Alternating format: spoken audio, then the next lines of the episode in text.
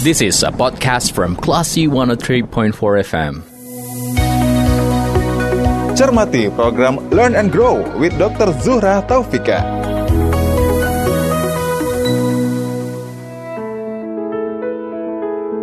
Dari Bumi Karang Putih Darung Padang, 103.4 Classy FM, this is the actual radio. Assalamualaikum Classy People, apa kabar? Semoga selalu dalam keadaan yang terbaik, tetap sehat, tetap semangat, tetap produktif, dan tetap setia mendengarkan program Learn and Grow di Classy FM. Saya Lia Priyanka, terima kasih Anda sudah mencermati program Learn and Grow with Dr. Zuhrah Taufika. Seperti biasa, di program ini saya akan ngobrol dengan Dr. Vika, kita akan uh, bahas seputar kesehatan, gizi, dan tumbuh kembang anak juga ya. Dan Anda bisa mencermati program ini uh, tidak hanya via radio di 103,4 FM aja, tapi silakan juga untuk mencermatinya via podcast. Ada di www.klasifm.co.id atau bisa masuk ke aplikasi kami, download di Play Store ataupun di App Store ya. Cukup ketik Klasi FM.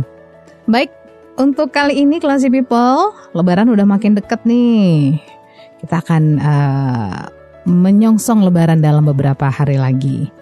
Nah, kali ini kita akan ngobrol dengan Dokter Vika tentang gimana caranya uh, Lebaran sehat tanpa was-was gitu ya. Saya sapa dulu Dokter Vikanya. Apa kabar Dokter Vika? Alhamdulillah sehat. Sehat ya. Puasa lancar? Sehat. Alhamdulillah lancar. Oke, alhamdulillah lancar. Gimana ini rencana buat lebarannya? Sudah sudah berapa persen atau mau ke mana atau apa aja yang disiapin buat lebaran dok? Aduh, itulah ya. Kalau kita udah kebiasaan sama kerjaan ya, terus status sekarang juga lagi lanjut sekolah, jadi kayaknya gimana ya? Uh, berbadan dua atau berbadan tiga gitu ya. Iya, artinya kalau untuk uh, keluarga ya tetap kita punya agenda berlebaran lah. Hmm. Tapi saya sih simpel aja, sholat id, kemudian ya um, bersama keluarga dulu sejenak. Setelah itu mungkin pergi silaturahim. Nah, lalu deh lanjut dengan rutinitas. Oke, ya, berarti seperti yang Dokter Vika sebutkan tadi, dalam satu waktu tuh harus bisa menyelesaikan beberapa item gitu ya, termasuk persiapan iya. buat Lebaran ini nih. Betul sekali. Oke dok, uh, kita akan ngobrol soal Lebaran sehat tanpa was-was nih hari ini ya. Karena biasanya gini, abis kita sholat id, abis kita uh, maaf-maafan uh, dengan keluarga gitu ya. Biasanya yang kita lakukan setelah itu adalah menyantap sajian khas Lebaran bersama keluarga. Bener nggak sih? Ya, betul sekali. Kalau di keluarga Dokter Vika apa nih sajian khas lebarannya biasanya? Kalau kami ini berhubung ya, berhubung kami memang keluarga Minang Tulen, cie, Minang Tulen. Jadi rendang itu biasanya ada. Kemudian apalagi ya, itu sih yang paling utama kayaknya ya. Terus nasi, terus kadang-kadang ya ada lontong. Uh-uh. Lontong itu sebenarnya sih pengganti nasi biasa aja, cuma versi tekstur yang berbeda gitu kan. Ada Terus, gulai atau opor mungkin? Uh, opor kayaknya enggak, jadi jarang sekali.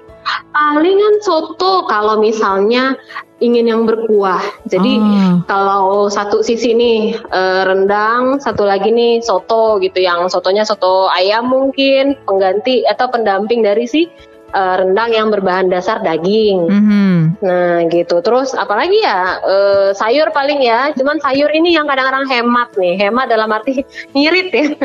Ngiritnya maksudnya gimana nih? Ngiritnya maksudnya um, ya layaknya kadang kita kalau di resto Minang ya itu kan cukup sulit ya kita menemukan uh, jumlah dan varian sayur. Nah, seperti itu juga kadang di rumah ataupun oh. ketika berkunjung ke rumah saudara-saudara, yeah, yeah. itu lauknya macam-macam tuh. Yeah. Ada rendang, kemudian iya. ikannya yeah. banyak versi, ada ikan yeah. gulai, ikan uh -huh. goreng dan lain-lain gitu ya. Ayamnya juga banyak versi kan. Uh -huh. Nah, tapi kalau untuk uh, sajian sayurnya nih uh, yang kurang variasi dan kurang porsinya gitu. Oke. Okay. Itu kira-kira apakah karena masyarakat kita uh, tidak terlalu suka mengkonsumsi sayur atau karena apa ya kira-kira dok? Mungkin polanya kali ya, artinya polanya kalau saya perhatikan, memang uh, di Sumatera Barat ya khususnya itu lebih dominan ke arah uh, lauk pauk gitu. Uh-huh, uh-huh. Ya, jadi misalnya ya kalau lauk pauknya aja misalnya rendang, terus dendeng. Apalagi ya kalau ayam tuh ya ayamnya ayam rendang, ayam gulai, ayam Mhm. kalio, Mhm, mhm, ayam apa lagi ayam bakar. mhm. Kemudian ikannya ikan gurame goreng gitu ya, gurame goreng atau ikan ikan ikan gulai ya, ikan Hmm. gulai dan lain sebagainya. Sementara kalau untuk sayur ya mungkin gulai cubada kali ya, gulai cubada, gulai paku yang campuran dari lontong. Tetap gulai juga ya. Iya, atau kalau enggak yang paling ampuh nih mentimun. Tapi itu buah ya. Timun eh, irisan timun doang maksudnya gitu iya, ya. atau Mhm. acar lah ya, acar Oh, campuran acar. timun, wortel. Iya iya tuh enak tuh acar tuh. Acar timun itu selada timun juga enak ya. Ah, iya itu enak banget tuh. Fresh lagi kan? Bener banget. Oke, seperti yang Dokter Vika bilang, itulah gambaran eh, mas makanan yang kita temui selama Lebaran, Classy People. Kebanyakan itu menunya rendang, gulai gitu ya, goreng-gorengan. Cukup sulit menemukan sayuran, begitulah kira-kira eh, pola makan kita. Nah, dokter bisa eh, dijelaskan secara medisnya, secara ilmu gizinya apabila ini yang sering kita konsumsi, apalagi dalam jumlah yang lumayan banyak secara eh, berturut-turut beberapa hari, apa efeknya untuk tubuh kita? Oke, jadi kan em, kalau kita lihat ya, memang pada hari Lebaran itu identik dengan kalau di Minang tuh rendang. Kenapa? Mungkin ya, mungkin nih karena itu em, bisa tahan beberapa hari ya. Tinggal panasin sehingga mungkin tidak terlalu repot lah dalam menyiapkan atau membuat ber, ber- apa eh, setiap hari gitu kan. Betul. Nah, eh, akan tetapi kalau dari menu tadi ada rendang, kemudian ada apalagi ada gulai ini, gulai itu, ada gorengan ini itu gitu ya dan semuanya itu ya termasuk makanan-makanan yang berminyak dan tinggi lemak. Kalau ditanya apa sih efeknya gitu. Kalau apa sih efeknya ya tentu uh, bisa bisa memicu lonjakan atau kenaikan dari berat badan.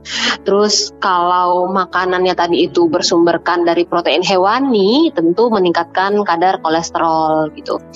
Nah, hanya saja nih kadang-kadang sebagian orang tuh berprinsip begini, ah sekali-sekali Mhm. lebaran cuma sehari dua hari gitu kan. Mhm. Tapi, nih tapinya nih, kadang-kadang kita kan silaturahim hari pertama, hari kedua itu lebih dari empat atau lima rumah loh. Iya betul. Dan di setiap rumah itu kadang nyicip. Nyicip Betul, itu betul. eh, mungkin bukan versi nyicip yang sebenarnya, tapi tetap aja ada sepiring makanan gitu kan. Mhm. Sepiring nasi ya meskipun sedikit, tetapi hampir di setiap rumah itu pasti tuan rumah dengan senang hatinya menyuguhkan makanan terbaik. Dan kita pun sebagai tamu kadang sungkan untuk menolak. Akhirnya kan kalau dihitung-hitung nih habis silaturahim itu pasti kekenyangan banget gitu. ya enak semua gitu. Dan apa ya kalau itu itulah nanti yang akan membuat terjadinya perubahan cukup drastis. Terutama nih bagi orang-orang yang memiliki penyakit tertentu ya. Eh, yang mungkin selama bulan puasa cukup terkontrol. Nah tiba-tiba nih waduh gitu. Ya bisa dibayangkan lah Apakah kekilafan 2-3 hari ini berefek jangka panjang? Hmm, kalau misalnya berefek tentu berefeknya apabila saat seseorang itu memiliki eh, basic ya basic disease atau penyakit dasar sebelumnya Mhm. dan biasanya yang makannya sebanyak itu dan se- senikmat itu juga tentu tidak anak-anak dalam masa pertumbuhan ya setahu saya nih Mhm. ya artinya tentu dewasa dan biasanya dewasa tentu sudah memiliki juga penyakit dasarnya tertentu Iya, atau ya bakat atau mungkin kecenderungan atau tendensi untuk mengonsumsi makanan-makanan yang memang sebelum berpuasa mungkin juga cukup lemak eh, cukup tinggi lemak dan minyaknya. Nah, Mhm. sekarang nih ketika momen lebaran itu eh, sedikit banyaknya mungkin ada apa ya? Ah, udah nahan nih pas puasa. Nah, sekarang nih nggak apa-apalah gitu. Oke, Eh, artinya gini, kalau kita punya penyakit penyerta, punya penyakit bawaan eh, sebelumnya, apa sih yang harus kita waspadai? Apa yang harus kita lakukan? Sementara kita eh, ya tergiur juga ngelihat makanan-makanan itu dan seperti yang dokter Vika bilang mau nolak juga nggak enak. Nah, sebetulnya hmm, kalaulah memang kita mendapatkan intisari dari puasa, kan intinya memang pengendalian diri ya, pengendalian Mhm, diri mhm, dengan uh, terhadap hawa nafsu. Hawa nafsu nggak cuma hawa yang lain, hawa nafsu uh, haus gitu ya, uh, dahaga atau lapar, tapi juga hawa nafsu dalam um, pola pikir. Jadi bagaimana sih kita membuat diri kita, pikiran kita uh, terpatri bahwa oke berarti saya harus mengubah pola hidup. Nah, sebetulnya tiangnya sih di sana. Tiangnya adalah di uh, pola pikir tersebut. Ketika kita merasa cukup, maka insya Allah merasa cukup. Nah, lalu bagaimana menyiasatinya kan gitu ya. Mhm. Nah, kalau misalnya pengen atau ingin tetap mengonsumsinya juga, mungkin kita perlu perhatikan beberapa hal. Pertama, kita harus aware atau harus tahu apa aja yang masuk lewat mulut kita. Dan anggaplah semuanya itu adalah asupan. Mhm. Jadi jangan sampai antara cemilan sama makan utama itu tidak dianggap suatu kesatuan gitu. Jadi yang makan sepiring aja yang dianggap makanan sementara cemilannya tidak. Padahal Mhm. itu satu kesatuan, itu satu. Yang kedua, perhatikan lagi apa yang dikonsumsi. Contohnya rendang. Rendang pilihlah misalnya memang eh, daging merah tok gitu ya. Jangan ada yang bagian lemak yang terlalu Hmm, banyak yang bisa oke. kita yang yang kita konsumsi. Oke. Kalau rendang ayam atau gulai ayam, jangan pakai kulitnya. Kemudian pilih bagian dada yang proteinnya lebih tinggi tetapi kurang lemak gitu. Terus kuahnya juga tidak terlalu banyak kita cicip, gitu Mhm. kita konsumsi. Nah, selain itu yang eh, kita barengi juga dengan makan makanan yang mengandung serat tinggi atau sayur. Mhm. Artinya di dalam piring itu tetap usahakan ada pendamping berupa sayur. Jadi Mhm. selain menimbulkan rasa kenyang yang lebih lama sehingga kita bisa menahan diri untuk nyicip di setiap rumah gitu ya. Mhm. Nah, itu juga bisa membantu penyerapan dari eh, apa menghambat penyerapan dari lemak Hmm. gitu. Jadi ibaratnya tidak terlalu banyak nanti lemak yang terserap oleh tubuh, kemudian jumlah konsumsi atau atau asupan kita terhadap lemak juga tidak terlalu tinggi. Oke, kalau kalau misalnya kita bertamu tidak ketemu sayur seharian ke rumah orang eh, yang kita datangin, karena ada tradisi beberapa daerah tuh memang harus makan berat ya, nggak cukup dengan hidangan kue kering gitu ya dokter ya. Iya betul sekali. Kalau misalnya kurang atau misalnya tidak tercukupi di situ, ya kita aja yang standby buah gitu kan. Hmm, ya, kan ya, misalnya ya. eh, kita pribadi bisa bawa buah ke mana-mana Betul, ya. betul, bawa betul. buah ke mana-mana tuh nggak harus dimakan di rumah tuan rumah juga. Iya, iya. Mungkin nanti ketika peralihan peralihan rumah ya, peralihan kunjungan ke tempat yang lain, kita bisa backup dengan satu potong pisang atau satu buah jeruk misalnya, atau ketika makan itu perbanyak minum air putih. Hmm, ya ya benar-benar. Terus juga isi piringnya nggak perlu penuh banget loh classy people ya. Iya, betul sekali. Cuma kadang-kadang kan kalau nggak diisi penuh kayak, aduh nggak enak ya masakannya. Iya, Nah, iya, iya, kan iya. di situ tuh poinnya. Jadi mungkin poin basa-basi, Heeh. ya mungkin kita perlu me, apa ya, Menghargai Me- tuan rumah juga. Mem, ya memberikan juga eh, suatu respon bahwa ini enak Iya, banget, betul, cuman betul. ya tadi udah makan nih gini gini gini. Iya. Nah artinya pintar-pintar juga kita dalam menata kata-kata sehingga Iya. tuan rumahnya tetap merasa kita menikmati makanan, tapi kita sendiri juga tidak terbebani mengingat mungkin perjalanan antar rumahnya masih banyak. Iya betul sekali. Terus nyampe rumah mungkin bisa disiapin juga eh, sayur bening, lalap atau apa gitu ya, dokter Nah, ya. iya betul sekali. Jadi yang perlu diingat itu adalah konsumsi harian. Hmm. Kalaupun mungkin tadi pas kita berkunjung kurang, nah kita bisa cukupi nanti. Jangan sampai nanti pas di rumah sendiri juga masih dihajar makanan yang seperti itu gitu. Oke, baik baik itu dia. Nah, eh, dokter, seperti yang kita sebutkan biasanya makanan Lebaran ini eh, makanan yang bersantan rata-rata ya. Yang basicnya Ya. tuh santan. Nah itu kan biasanya cepet basi. Jadi yang Mm. terjadi adalah kita panas-panasin terus nih gulainya, Mm-mm, opornya atau mm-mm. apanya gitu. Dari segi medis sebetulnya ini kurang baik kan ya?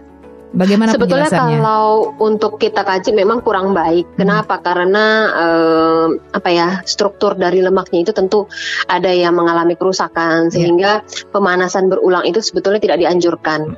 Jadi mungkin mungkin ya tipsnya itu adalah ketika baru mateng Mhm. kita langsung pisah ke beberapa wadah. Iya iya. Ya, jadi bisa beberapa wadah, entah itu wadahnya di, di apa ya dikonsumsinya untuk harian. Iya. Nah, jadi hari ini wadah yang mana? Jadi Mhm, cukup satu mhm. kali pemanasan saja. Ah, Oke, nggak di nggak diaduk berulang-ulang, nggak dipanasin berulang-ulang gitu ya dokter ya? Iya, tidak berulang-ulang. Artinya ketika sebuah makanan itu masuk kulkas, kemudian Hmm. dikeluarin lagi, habis itu dimasukin lagi. Nah, hal-hal itu yang juga memicu ketengikan ya. Tengik Hmm, artinya nanti hmm. memicu basi Mhm, karena kadar lemak yang ada mhm, ataupun karena kadar air yang ada. Jadi tipsnya itu ketika baru mateng kita diamkan pada suhu ruang, terus keringkan. Tapi kalau memang bersantan ya apa boleh buat lah ya kan nggak Hmm. mungkin di- dikeringin. Mhm. Nah dibagi menjadi beberapa wadah. Nanti wadah-wadah itulah yang disusun di lemari pendingin dan diatur pengeluarannya sesuai dengan kapan harus dikonsumsi. Nah Hmm. ketika dikeluarkan itulah kita panaskan. Oke, benar nggak sih eh, makanan bersantan yang dipanaskan berulang-ulang itu eh, memicu eh, gangguan kesehatan yang lebih serius, mungkin eh, jantung, mungkin betul kolesterol, sekali. Jadi, jantung. lemak jenuhnya, Mhm. lemak jenuh dari makanannya ya, dari dari apa yang digulai sebetulnya. Jadi dari apa yang digulai, misalnya situ ada daging, ada ayam. Nah itu sih sebetulnya yang yang apa yang berdampak nanti di kemudian hari. Jadi tipsnya seperti tadi itu. Pertama kita bagi beberapa menjadi beberapa wadah, lalu kita panaskan pada saat akan dikonsumsi.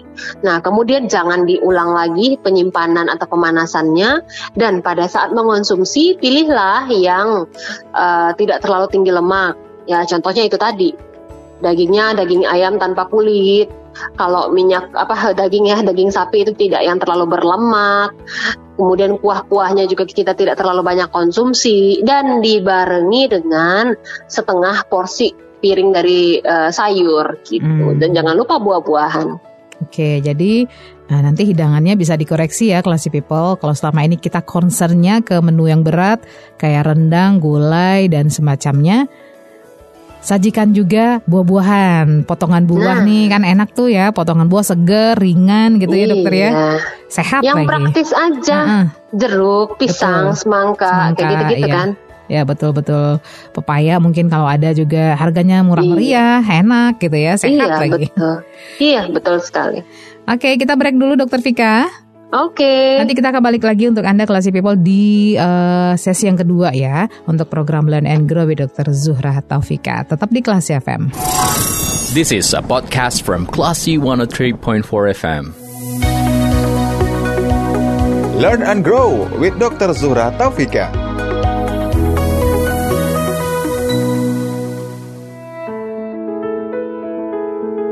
Empat Kelas FM, this is the actual radio. Kembali di program Learn and Grow with Dr. Zuhra Taufika. Topik kita lebaran sehat tanpa was-was. Kita sudah eh, ngobrol tentang menu yang biasanya ada di hari lebaran ya Classy People.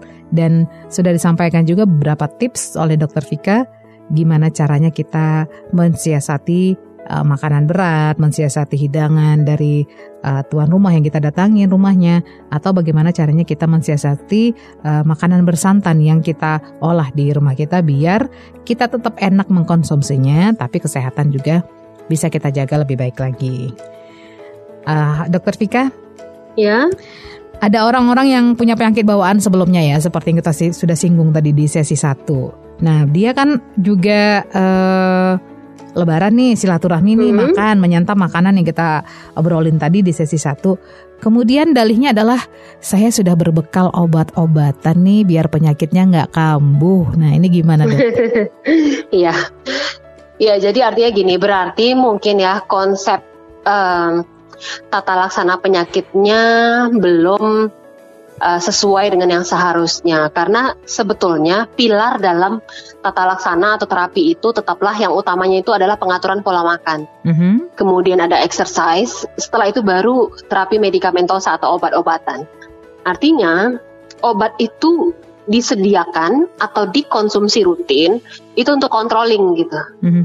Tapi bukan berarti dengan konsumsi obat-obatan terus bablas lampu hijau gitu ya. Nggak nggak seperti itu juga sih seharusnya. Jadi tiangnya sih kembali kepada pengendalian diri tadi. Sejauh mana nanti pasien bisa diberikan pengertian atau kita nih bisa mengendalikan diri bahwa ini oke, Mhm. tapi begini catatannya. Jadi kalau dari penjelasan di sesi satu tadi ya, kan tidak dilarang mengonsumsi rendang, tidak dilarang mengonsumsi gulai, hanya saja kita eh, selektif. Mulai dari bagian mana yang kita konsumsi dari lauk tersebut, apakah bagian dada atau paha ayam misalnya ya, terus ada bagian berlemaknya atau tidak. Nah dari situ tuh kita sudah meminimalkan risiko konsumsi tinggi lemak. Satu, yang kedua mengurangi si apa tadi si kuah-kuahnya itu dan mendampingi dengan konsumsi serat yang lebih tinggi serta minum yang cukup. Nah, untuk obat-obatan bagaimana? Biasanya pada pasien-pasien yang memang punya penyakit kronik menahun Hmm. itu tetap setiap hari pasti dianjurkan untuk mengonsumsi obat Mhm. dan pengonsumsian obat di sini ini tujuannya tidak menyembuhkan tapi mencegah perburukan. Mhm. Contohnya nih orang punya penyakit jantung, itu Mhm. kan risiko terbentuknya plak ya, Mhm. plaknya Mhm. eh, tinggi. Kemudian plak itu kalau misalnya eh, lepas ya dari pembuluh darah misalnya, Mhm. terus nyangkut di mana gitu bagian se- sal- saluran pembuluh darah atau pembuluh darah yang kecil, akhirnya nyam- nyangkut nyumbat serangan jantung gitu. Oh. Nah, itu tuh sebenarnya yang kita cegah. Jadi pemberian obat itu sebenarnya tidak tidak malah apa ya, tidak malah me- mencegah bahwa penyakit itu tidak muncul, tapi mencegah perburukannya menjadi eh, lebih cepat terjadi. Gitu. Jadi nggak bisa dijadikan senjata gitu ya? Ah nggak apa-apalah makan rendang. Nggak bisa, piring karena gitu. sebetulnya proses itu sudah terjadi di dalam tubuh. Jadi tubuh kita ini dia punya ambang batas, mungkin seperti itulah kira-kira ya. Seperti misalnya nih eh, penderita hipertensi. Hipertensi itu kan ketika seseorang sudah terdiagnosis dengan hipertensi, bukan bukan semata-mata karena ih tiba-tiba nih misalnya nih hari ini saya cek tensi kemudian tinggi. Berarti itu penyebabnya adalah apa yang terjadi pada saya satu hari dua hari ini tidak. Sebenarnya itu sudah dimulai lama sekali, di mana mulai dari tubuh kita memiliki respon uh, pengerasan dari pembuluh darah gitu ya atau pompa jantungnya menjadi lebih uh, kuat. Jadi tubuh sebelum dia menunjukkan gejala penyakit, dia sudah berusaha sekuat tenaga untuk mengkompensasi atau beradaptasi. Nah, sehingga saat seseorang sudah mengalami penyakit, itu adalah sinyal bahwa nih saya sudah sudah di level ini loh. Bantuin dong supaya nggak terjadi lebih buruk gitu. Mhm. Oke, tapi gini, eh, ketika seseorang mengkonsumsi se- sesuatu misalnya anggaplah rendang atau mungkin makanan lain gitu ya, tiba-tiba dia ngerasa pusing, tiba-tiba dia ngerasa berat di tengkuknya, apakah itu hanya sugesti saja karena rasa bersalahnya, atau memang langsung terjadi sesuatu di metabolisme badannya, dokter? Iya, bisa saja terjadi. Biasanya peningkatan kolesterol gitu. Memang langsung Jadi seketika itu bisa sensitif. terjadi ya? Heeh. Bukan karena rasa bersalah dia tahu nih sebetulnya dia tidak boleh mengkonsumsi itu, tapi dia tetap konsumsi. Kemudian, aduh tiba-tiba aduh rasanya pusing deh misalnya gitu kayak gitu ya. Iya, iya artinya eh, respon tubuh juga ada. Sama seperti seseorang yang kurang gula ya, kurang konsumsi gula, hipoglikemi, kemudian pusing gitu ya. Mhm. Jadi itu bergantung juga kepada daya tahan, tapi bukan daya tahan juga sih, tapi daya adaptasi tubuhnya terhadap apa dan bagaimana eh, tubuhnya secara fisiologis itu menyikapi hal tersebut. Mhm. Mhm. Makanya kan eh, kita memang harus berhati-hati dalam mengonsumsi sesuatu. Kalau di di Al-Qur'an ya, itu kan yang dianjurkan itu sebetulnya adalah makanan yang halal dan toyib. Iya. Jadi tidak hanya sekedar halal, tetapi juga toyib. Toyib itu kan baik. Mhm. Baik itu kan relatif ya. Iya iya. Nah, ada orang yang misalnya mengonsumsi ini nih aman-aman saja. Mhm. Tapi pada orang ini mungkin akan menimbulkan diare, Ya. akan menimbulkan ini itu. Nah, sehingga ketika makanan tersebut dikonsumsi oleh orang tersebut, tentu jadinya menjadi kurang baik gitu. Tergantung pada respon tubuh masing-masing berarti ya dokter ya. Iya. Jadi kalaulah kita paham sebetulnya kita jadi lebih terkontrol sih dan tidak perlu merasa rugi. Eh, Iya, iya, iya. kadang iya betul sekali. Kadang-kadang kan kita tuh ngerasa, iya orang lain bisa ya ah, nyicip itu ah. kok saya Iya, enggak benar. gitu Iya, kan. betul. nah, nah sebenarnya kalau kita paham eh, bukan paham ya. Bukan kalau tahu sih tahu mungkin ya, paham sih paham. Tapi menerima dengan ikhlas kali ya. Nah, Bisa kendali diri nggak gitu intinya ya? Nah iya, jadi kalau kita udah sampai di tahap yang eh, mengalami keikhlasan sedemikian rupa, misalnya nih, oh iya kalau saya makan ini nanti ini resikonya. Iya, nah benar. ingat nggak sensasi dulu gitu gimana gitu kan? Aha, aha. Kadang-kadang sih udah pernah merasakan hal terburuk pun kan masih gimana ya? Masih kalap ngeyel ya. Ah, Apalagi kalau itu jarang dulu. ketemu tuh, jarang ketemu makanan Nah. itu tiba-tiba ada gitu ya. Betul. Jadi kalau saya mikirnya bagi orang-orang seperti itu kita carikan jalan keluar atau solusi yang ibaratnya win-win solution lah. Mhm. Artinya dia tetap mengonsumsi, tetapi dia harus barengi dengan sesuatu yang lain.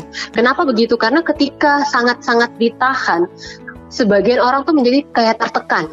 Aha. Nah, nanti di, di satu waktu kecolongan Iya. itu dia bisa lebih kalap. Lepas gitu. kendali ya.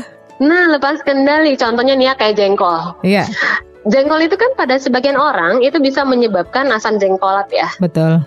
Nah, itu kan asam itu kan eh, tingkat keasaman berarti pH-nya rendah.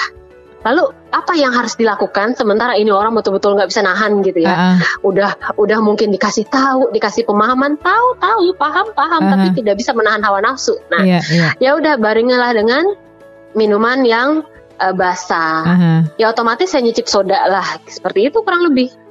Oke, betul-betul. Nah, jadi memang harus ada cara menyiasatinya. Jadi eh, kita tuh lebih apa ya di satu sisi mungkin kita belum bisa mengendalikan diri eh, secara maksimal, tapi Hmm. kita masih bisa eh, melakukan dengan cara mengimbanginya sehingga nanti pelan-pelan kita akan membentuk pola yang lebih baik gitu. Yang perlu diingat sih jangan kebablasan. Misalnya hari ini nahan diri nih aman, besok ulang lagi, eh jadi rutinitas. Iya gitu. betul betul. Jadi jadi excuse-nya banyak. Ah Lebaran ini mumpung lah. Kapan Nah, lagi iya. gitu kan? Mumpung lagi pulang kampung nih. Biasa saya di rantau nggak ketemu, misalnya gitu nggak boleh gitu juga ya dok ya. Kalau kalau saya sih lebih milih nyicil ya makannya Aha, aha. nyicil. Jadi misalnya nih em, kayak apa ya kayak rendang lah misalnya atau gulai apa gitu ya. Saya mungkin lebih memilih saya keep artinya saya saya bawa itu makanan jadi bekal, Mhm. tapi saya bagi per wadah gitu, Jadi dikit-dikit sehingga gitu ya. saya tidak terbebani untuk yang, ih ini ini enak nih harus habis nih sekarang. Jadi kita tuh nyicil Ah, makannya. Jadi bisa diambil sesuai porsinya aja sedikit Iya, aja, tapi ah. kita tetap menikmatinya gitu ya. Iya, kita tetap menikmatinya, tapi kita tetap mengontrolnya di sana gitu. Ah, Nggak kalap nggak. Eh, artinya jangan sampai kalap-kalap betul. Itu sih prinsipnya. Oke, aduh kalau ngomongin makanan memang ya banyak juga orang yang susah menahan godaan makanan ya. Jadi kalau balik lagi ke obat-obatan tadi, ketika dia sudah selesai makan dia langsung konsumsi obatnya atau bagaimana dok? Eh, konsumsi obat itu sesuai dengan petunjuk. Oke. Jadi ada banyak jenis obat ya. Misalnya nih kayak orang punya penyakit diabetes atau sakit gula, Mhm. itu ada obat yang memang sebelum makan yang dikonsumsi. Mhm. Tujuannya ada- Mhm. adalah untuk mengurangi penyerapan dari kadar glukosanya yang dari makanan. Ada juga yang eh, sesudah makan. Ada juga yang di suapan kedua lah ibaratnya. oh, jadi, gitu. Eh, kapan suatu obat itu dikonsumsi itu disesuaikan dengan satu jenis penyakit, yang kedua em, gandengan obat itu sendiri. Jadi ada nih penyakit tertentu ada efek sampingnya ini sehingga nanti interaksinya dengan obat lain, nah sehingga dibutuhkan obat ini untuk penyerta. Jadi sekali lagi kalau untuk obat-obatan coba seluruh masyarakat ya sebaiknya berkonsultasi dengan dokternya, kontrol lah sebelum Lebaran. Oke, bukan pergi ke Nah. apotik sendiri dan beli sendiri gitu ya dokter ya? Jangan, karena bahaya. Obat itu kan prinsipnya memang racun ya. Aha. Artinya kalau lah kita konsumsi dengan tepat, maka dia akan memberikan efek yang cukup baik bagi tubuh. Tapi Ya. sebaliknya, tidak hanya uang yang habis membelinya gitu ya, tapi Mhm. kesehatan pun juga jadinya tidak optimal gitu. Jadi Mhm. bukan membantu justrunya. Oke, karena kadang-kadang sebagian dari masyarakat kita dia pernah nih pergi ke dokter konsultasi terus dapat obatnya, dia Ya, tahu namanya, dia tahu namanya, besoknya dia nggak balik lagi ke dokter, dia beli sendiri. Iya. Ya itu yang kita tidak anjurkan. Kenapa? Oh, Karena gunanya balik sendiri balik kembali itu kan sebenarnya untuk kontrol. Hmm. Jadi eh, mungkin kita sama-sama harus memahami bahwa pergi ke dokter itu sejatinya bukan untuk mendapatkan obat, Uh-huh. tetapi untuk mencari tahu, memperoleh edukasi yang tepat tentang bagaimana kesehatan kita, apa yang bisa kita lakukan untuk menjaga atau memelihara kesehatan dan un- jika memungkinkan untuk meningkatkan derajat kesehatan kita. Jadi ilmunya di situ yang kita ambil. Nah nanti misalnya nih pasien eh, hipertensi sekarang dia berkunjung, kenapa sih dia harus berkunjung sebulan lagi? Mhm. Itu untuk kontrol. Apakah nanti akan dilakukan penyesuaian dosis obat? Iya betul. jumlah atau jenis obat Mhm. gitu ya atau Mhm. mungkin malah eh, kalau ada sesuatu dan lain hal bisa ditambah variasi obatnya Mhm, atau mhm. diganti Betul, jenisnya meskipun fungsinya sama gitu jadi itu tentu dokternya masing-masing yang yang memiliki wewenang untuk mengganti ataupun menurunkan atau menaikkan dosis tersebut nah kita sebagai eh, pasien nih alangkah lebih baiknya eh, berkonsultasi di waktu yang tepat dan dengan orang yang tepat gitu. Karena kalau ada apa-apa sebenarnya kita sedang mempertaruhkan diri kita loh. Mhm. Oke, jadi tidak boleh mendiagnosa diri sendiri ya, eh, kelas people ya? Jangan. Apalagi nyari ke Google nih, dokter. Iya, nyari di Google itu kan sebetulnya gejala terlalu umum ya. Iya, iya. Contohnya sakit perut. Terus konsumsi lo obat A, B, C, D, E. Aha, Nah, jangan-jangan obat anti nyeri. Nah, aha. adalah anti nyeri satu obat A misalnya. Dikonsumsi dong. Ih, nggak taunya perutnya tambah sakit. Ya Aha, memang itu obat anti nyeri, tapi itu kalau dikasih ke lambung itu malah tambah perih lambung. Ah, Jadi ibaratnya iya, nih iya. em, gejala itu mungkin bisa mirip, tetapi obatnya belum tentu sama. Oke. Dan belum tentu itu obatnya. Betul betul. Dan satu lagi resikonya kalau googling itu ya classy people nanti kalau buat anda yang overthinking tuh bukannya sehat malah tambah stres loh. tambah stres ya. Iya kan? Karena kan mikirnya, aduh, jangan-jangan ini nih, Iya, jangan-jangan itu nih. Nah, gitu kan. Akhirnya ujung-ujungnya apa? Ya udah, nggak usah cari tahu gitu kan. Ah, Nah, padahal sebetulnya itu justru lebih buruk lagi. hmm, Oke oke. Jadi percayakan sesuatu pada ahlinya itu kuncinya ya. Betul sekali. Oke deh kalau gitu kita break lagi Dokter Vika Nanti kita sambung di Oke. sesi ketiga ya Tetap di program Learn and Grow with Dr. Zuhra Taufika This is a podcast from Classy 103.4 FM. Learn and grow with Dr. Zuhra Taufika.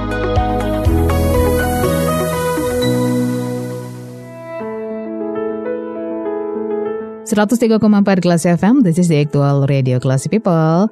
Masih bersama saya Lia dan Dr. Vika di program Learn and Grow with Dr. Zuhra Taufika. Ini adalah sesi yang ketiga ya. Dan eh, saya ingatkan kembali untuk Anda, silakan untuk mencermati program Learn and Grow setiap hari Selasa di jam 10 eh, pagi dan juga bisa mencermatinya via podcast. Anda bisa masuk ke www.kelasfm.co.id. Anda bisa pilih kanal podcast dan pilih program yang ingin Anda dengarkan kembali. Ada Learn and Grow dan juga beberapa program lainnya. Jadi kalau Anda tertinggal, nggak sempat dengerin nih dari awal ya, nggak sempat dengerin dari sesi 1, nggak masalah. Anda bisa kembali mencermatinya secara keseluruhan di podcast tersebut. Atau buat yang uh, punya aplikasi ya, uh, bisa di-download di handphone masing-masing melalui App Store dan Play Store. Silahkan ketik kelas FM, Anda juga bisa pilih uh, kanal podcast, kemudian pilih program yang ingin didengarkan. Salah satunya adalah Learn and Grow with Dr. Zuhra Taufika. Sesi ketiga, di topik kali ini lebaran sehat tanpa was-was. Sudah diberi wejangan beberapa top beberapa tips, beberapa masukan uh, dari Dr. Vika di sesi 1, di sesi 2 juga. Kita lanjut ke sesi yang ketiga. Dr. Vika ini untuk lebaran kan uh, hidangannya nggak cuma hidangan uh, makanan berat seperti yang tadi kita sebutin ya, tapi juga ada hidangan lebaran lain mungkin kue kering, uh, makanan manis lainnya, atau minuman manis yang tradisional mungkin kayak lamang tapai misalnya gitu dan lain-lain. Nah ini gimana dengan hidangan-hidangan ini? Ya, sebetulnya kembali lagi kepada apa sih yang dikonsumsi, terus apa sih kandungan yang kita konsumsi tersebut. Mhm, Contoh nih kayak cookies ya, mhm. itu hati-hati dengan penganan yang manis ya. Pangan manis, nah tinggi gula, tinggi gula, tinggi lemak, tinggi minyak. Nah, itu kan sebetulnya adalah hal-hal yang sebaiknya kita kontrol untuk eh, asupan. Mhm. Jadi hati-hati gitu. Em, kemudian apa yang dikonsumsi itu memang kita betul-betul harus ingat. Jangan sampai nih tanpa sadar satu toples habis gitu. Apalagi kalau doyannya kayak nastar misalnya gitu ya. Iya, enak banget itu mah. Nah, dan ini eh, apa ya? em, eh, tipuannya bukan tipuan apa sih kata yang tepatnya? Dia kan kecil ya potongannya ya. Ah, Nah, nggak berasa tuh ah cuman sepotong kecil ini, ah cuman dua potong, cuman tiga potong. Tapi sebetulnya walaupun kecil dan cuman beberapa potong, eh, yang kita masukin ke badan kita itu sebetulnya kalorinya udah tinggi, kadar gulanya udah tinggi gitu ya dokter ya? mm, betul sekali. Jadi em, mungkin dari situ kita perlu juga tahu ya bahwa yang kita konsumsi itu sebetulnya apa sih gitu. Dari cookies, cookies itu bahan pangannya, eh bahan dasarnya apa? Ada tepung, ada gula, ada margarin, ada butter ya. Kalau margarin doang itu kan tanpa kolesterol. Mhm. Tapi kalau pakai butter itu kan pakai kolesterol karena Iya. kan butter kan bahan dasarnya dari hewani, Iya, lemak betul. hewani. Mhm. Nah, terus apalagi misalnya, oh toppingnya, toppingnya ada ada nanas, ada blueberry, coklat dan segala macamnya. Artinya semuanya itu kalau dikonsumsi tentu itu akan berdampak. Nah, sekali lagi kembali lagi kepada kendali diri tadi. Mhm. Bagaimana kita memaknainya. Kalau kita memaknainya sama seperti tadi, ah lebaran kan cuma sekali setahun. Nah kalau prinsipnya jangan sampai nih gara-gara yang sekali setahun ini, yang tadinya pas puasa itu kita udah eh, kondisi kesehatan kita sudah berada pada taraf yang cukup stabil. Mhm. Eh dalam 2-3 hari lebaran itu bisa balik ke masa sebelum puasa. Bayangin, rugi loh. dalam waktu yang singkat itu ya kita harus menahan ma- harus memperbaikinya dalam waktu 12 bulan lagi gitu ya. Nah, iya jadi ibaratnya itu em, tidak dipungkiri bahwa celah-celah seperti itu tentu besar, Mhm. eh, besar besar kemungkinan untuk terjadi. Tapi tidak ada salahnya kita mencoba untuk meminimalkan. Jadi kalaupun mupeng banget gitu ya, udah sediain aja tap, wadah sedikit yang kecil. Jadi nastar, ih pengen nih, pengen konsumsi 4 biji gitu kan. Iya, Ya iya. udah satu dulu gitu kan, yang tiganya dipandang-pandang aja dulu.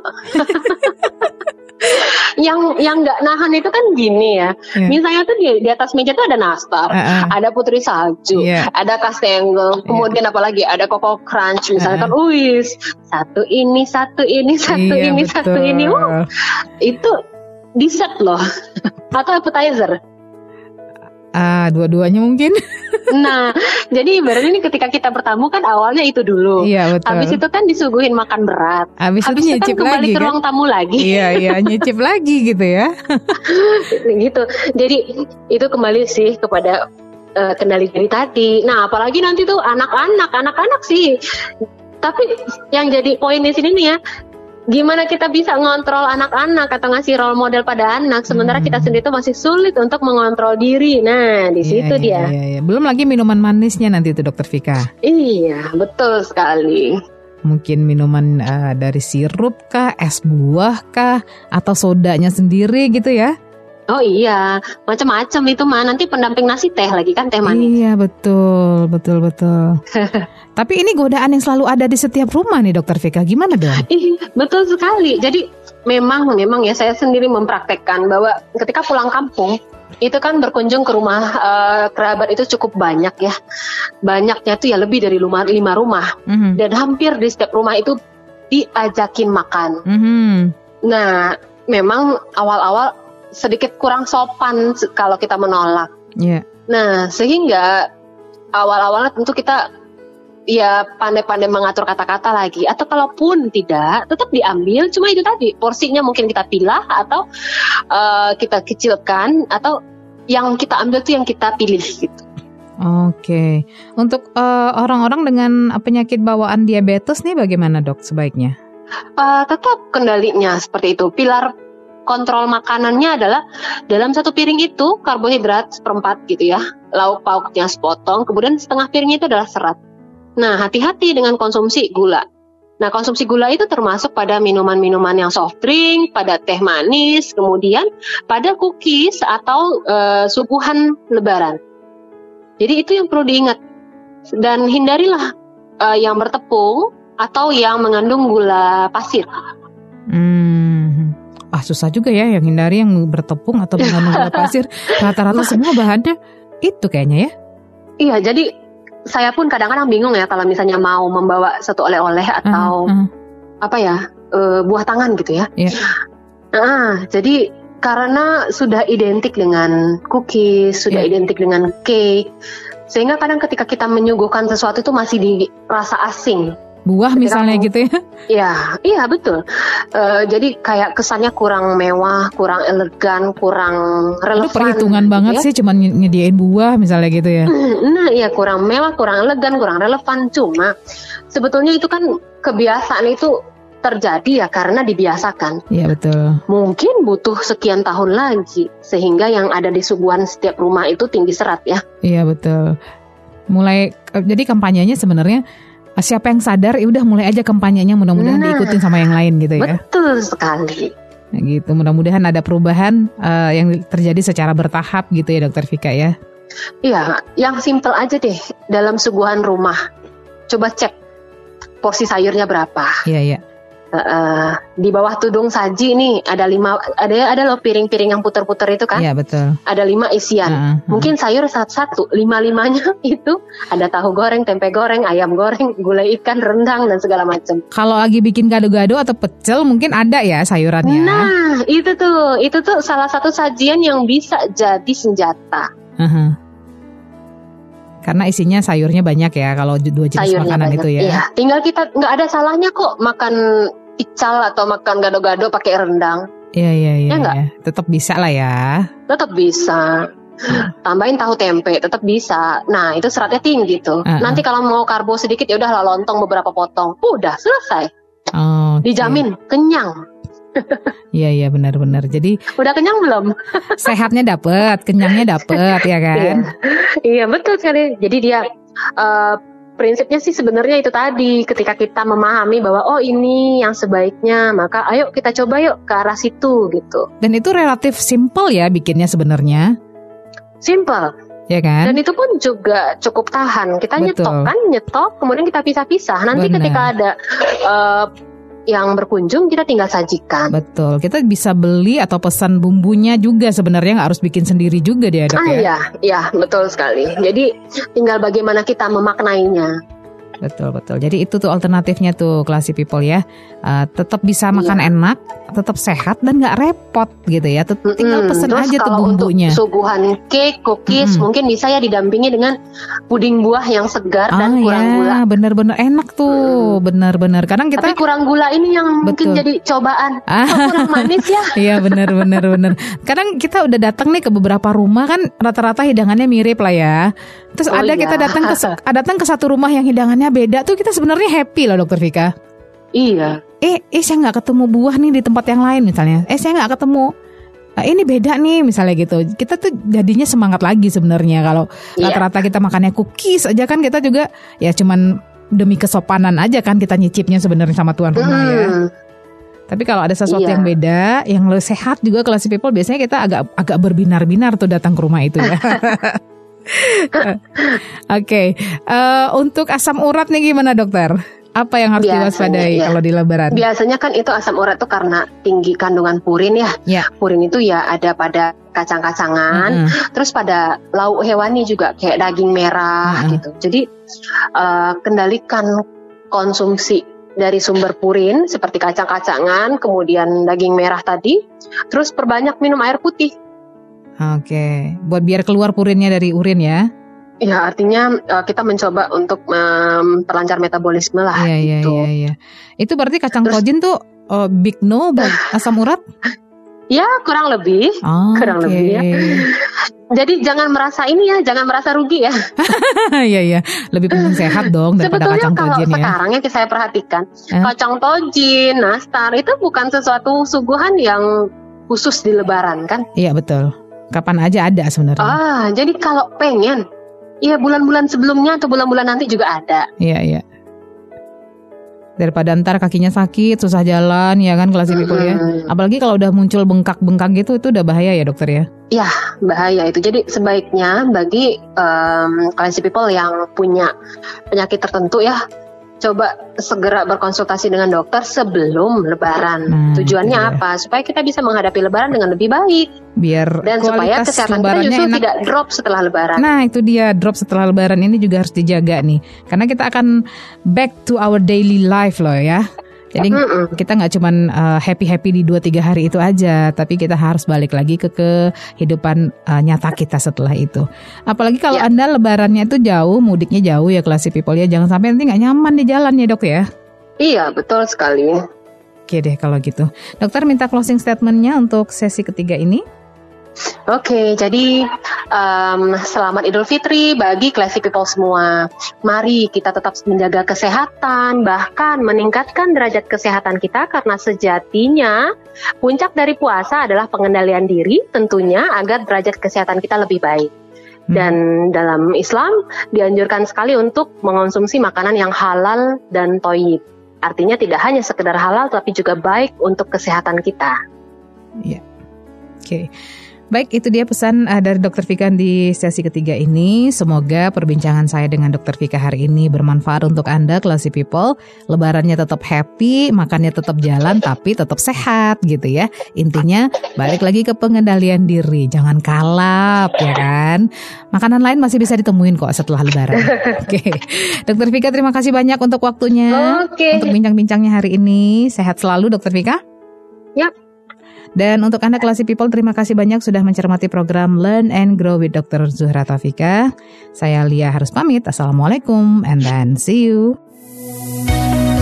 Anda baru saja mencermati program Learn and Grow with Dr. Zuhra Taufika. This is a podcast from Classy 103.4 FM.